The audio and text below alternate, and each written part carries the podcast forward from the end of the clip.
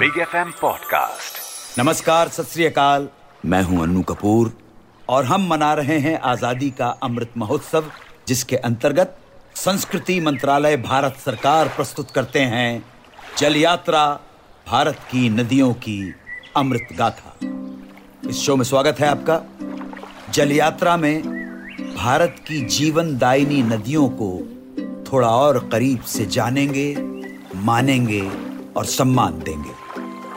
इस पूरे सप्ताह गंगा नदी पर हमारी यात्रा चलती रहेगी, जहाँ कल के शो में हरिद्वार तक गंगा माँ की यात्रा के बारे में मैंने आपको बताया, जिसमें हर की पौड़ी, कुशाव्रत घाट, उल्टी गंगा और भारत माता मंदिर से जुड़ी कथाएँ सुनाई, वहीं आज हमारी यात्रा प्रयागराज की ओर चलेगी। तो चलिए करते हैं यात्रा का शुभारंभ। गंगा नदी की मैदानी यात्रा हरिद्वार से शुरू हो जाती है।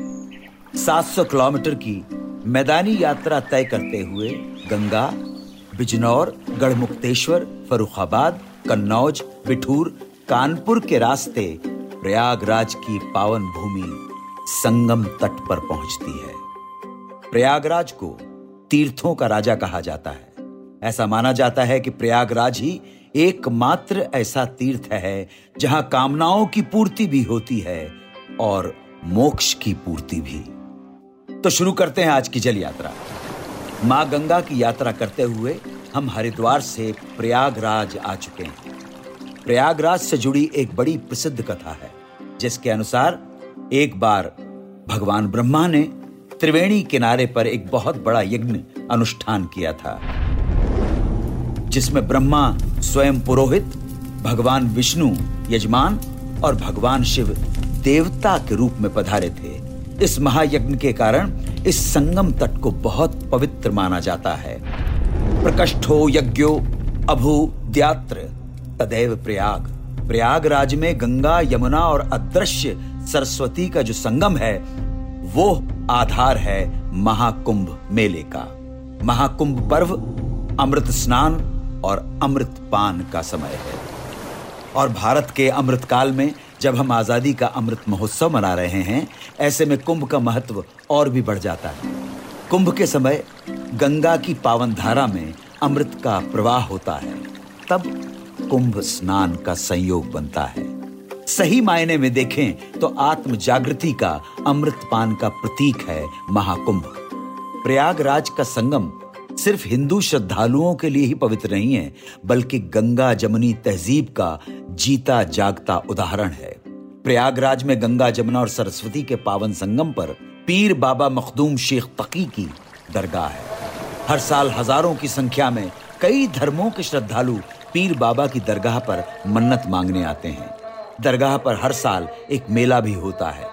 जहाँ कई श्रद्धालु शेख तकी बाबा की मेहर के लिए आते हैं, चादर चढ़ाते हैं और दुआएँ मांगते हैं। प्रयागराज में गंगा यमुना सरस्वती संगम से जुड़ी योग महाकुंभ और मुक्ति की कथाएँ सुनिए। ऐसी मान्यता है, योग में सांसों पर नियंत्रण सिखाते हैं। इसमें बाई नासिका को ईड़ा कहा गया है और दाएँ तरफ़ को पिंगला कहा गया है। अब ध्यान देने की बात यह है कि प्रयागराज में गंगा बाई ओर से आती है, जो इड़ा नाड़ी के समान शीतल है, और यमुना बाई ओर से आती है, जो पिंगला नाड़ी के समान है। इन दोनों के मध्य में होती है सुषमना नाड़ी, जो कि अदृश्य सरस्वती के समान है। योग की दृष्टि से संगम का मूल ईड़ा पिंगला के मध्य में अनुभव करना, यानी मुक्ति प्राप्त करना है। मुक्ति का इससे सरल और सुंदर उदाहरण कहीं देखने को नहीं मिलता। कुंभ की एक सागर मंथन की कथा है। सागर मंथन देवताओं और असुरों ने मिलकर किया था। मंथन से चौदह दिव्य चीज़ें प्राप्त हुई थी। फिर तय हुआ था, तय हुआ था कि आधी आधी वस्तुएँ देवता और असुर आपस में बराबर बांट लेंगे। लेकिन जब अमृत कलश निकला तो देवताओं और असुरों के बीच युद्ध शुरू हो गया। इंद्र के पुत्र जयंत ये कलश लेकर आकाश मार्ग से भागा। छीना झपटी दौड़ भाग में अमृत की कुछ बूंदें पृथ्वी पर गिर गईं। जहाँ जहाँ ये अमृत गिरा, उन्हीं स्थानों पर कुंभ मेले का आयोजन होता है, जिसमें दो कुंभ, हरिद्वार और प्रयागराज में गंगा किनारे संपन्न होते हैं। अब सुनिए, प्रयागराज संगम के पास लेटे हुए हनुमान मंदिर की अद्भुत कथा। सौ वर्ष पहले की बात है। कन्नौज के राजा के गुरु ने कहा कि हनुमान जी जब प्रभु श्री राम और लक्ष्मण जी को पाताल से छुड़ाने गए थे, उस कथा को दर्शाते हुए हनुमान जी की प्रतिमा का निर्माण हो। राजा ने अपने गुरु जी की आज्ञा मानी और पाताल गए हुए हनुमान जी की ऐसी ही मूर्ति बनवाई गई जब यह मूर्ति नदी के रास्ते लाई जा रही थी, तब संगम के पास अचानक नाव टूट गई और यह प्रतिमा जलमग्न हो गई। कई वर्षों बाद जब गंगा जी का जल स्तर घटा, बाबा बालगिरी महाराज को हनुमान जी की प्रतिमा मिल गई। उसके बाद मंदिर का निर्माण कराया गया। जहाँ एक तरफ़ महावीर हनुमान जी का मंदिर है, वहीं प्रयागराज में आज़ादी की लड़ाई से जुड़ी वीरता की महागाथा भी है। तारीख थी 27 फरवरी 1931 उस वक्त इलाहाबाद के एल्फ्रेड पार्क में आज़ादी की लड़ाई के एक महान क्रांतिकारी अपने दो सहयोगियों से मिलने आए थे। मगर एक गद्दार ने उस महान क्रांतिकारी की सूचना अंग्रेज़ी हुकूमत को दे दी। पुलिस ने एल्फ्रेड पार्क को चारों तरफ़ से घेर लिया और आत्मसमर्पण करने का आदेश दिया। मगर उस क्रांतिकारी ने कहा, मेरा नाम आज़ाद है। मैं आज़ादी से जिया हूँ और मरूँगा भी आज़ादी से।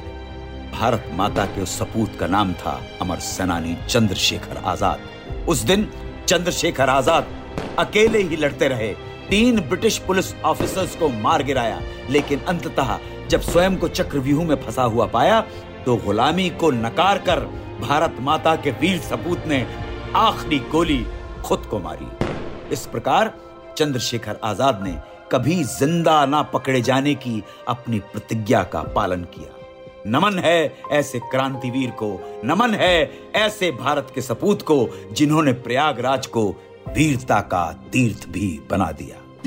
जल यात्रा करते हुए आज के शो के अंतिम पड़ाव पे पहुँच गए हैं। भारत के इस अमृत काल में हम सब आज़ादी का अमृत महोत्सव मना रहे हैं। जिसमें हम भारत की जीवनदायिनी नदियों को जान रहे हैं, मान रहे हैं और सम्मान दे रहे हैं। प्रयागराज में गंगा यमुना सरस्वती संगम यूँ तो पूरे वर्ष श्रद्धालुओं को अपनी ओर आकर्षित करता रहता है, मगर हर बारह वर्ष में जो महाकुंभ का आयोजन होता है, उससे प्रयागराज के आम जनमानस को बहुत ज़्यादा लाभ मिलता है। 2025 कुंभ से पहले प्रयागराज में संगम कॉरिडोर बनाने पर काम चल रहा है। इससे धार्मिक पर्यटन को बढ़ावा मिलेगा, साथ ही श्रद्धालुओं को भी बहुत लाभ मिलेगा। साथ ही भारत सरकार की नई परियोजनाओं में प्रयागराज में बाघड़ा में गंगा किनारे बाँध निर्माण की प्रक्रिया शुरू हो चुकी है। इसके अलावा कुंभ मेले के आयोजन के लिए सरकार इंफ्रास्ट्रक्चर और मेले की तैयारी करती है। महाकुंभ में लाखों श्रद्धालु आते हैं। महीने भर चलने वाले इस आयोजन में तीर्थ यात्रियों के ठहरने के लिए टेंट लगाकर एक छोटी सी नगरी अलग से बसाई जाती है। गंगा सदा हम भारतवासियों का कल्याण करती रहे, इसी सोच के साथ भारत सरकार ने शुरू की नमामि गंगे योजना। नमामि गंगे योजना को थोड़ा और विस्तार से जाने। नमामि गंगे के पाँच महत्वपूर्ण अंग हैं। ज्ञान गंगा, जिसके अंतर्गत शोध नीति और ज्ञान प्रबंधन रिसर्च पॉलिसी और नॉलेज मैनेजमेंट किया जाता है। दूसरा अर्थ गंगा जिसके अंतर्गत रोज़गार और आर्थिक व्यवस्था को सुदृढ़ किया जाता है। जनगंगा, इसमें लोगों की भागीदारी को बढ़ावा दिया जाता है। चौथा निर्मल गंगा इसके अंतर्गत स्वच्छ जल मिले ऐसा सुनिश्चित किया जाता है। पांचवा, अविरल गंगा के अंतर्गत परिस्थिति की इकोलॉजी और बहाव की गुणवत्ता को सुनिश्चित किया जाता है। नमामि गंगे मिशन काफ़ी जगह पर सफलता हासिल करता जा रहा है। इसका एक उदाहरण है कि national mission for clean Ganga को ग्लोबल वाटर अवार्ड लंदन में प्रदान किया गया 2019 में और public water agency of the year 2019 से सम्मानित किया गया। हम सब के लिए गर्व की बात है। नमामि गंगे योजना के अंतर्गत गंगा को और भी लाभ प्राप्त हो, यही हमारी आशा है। सुनते रहिए आज़ादी के अमृत महोत्सव के अंतर्गत संस्कृति मंत्रालय, भारत सरकार की प्रस्तुति, जल यात्रा, भारत की नदियों की अमृत गाथा। अन्नू कपूर के साथ सिर्फ़ बिग एफएम पर। नमस्कार, सलाम, जय Hind, Vande Mataram. Big FM Podcast. Subscribe and follow Big FM. Also visit bigfmindia.com for more.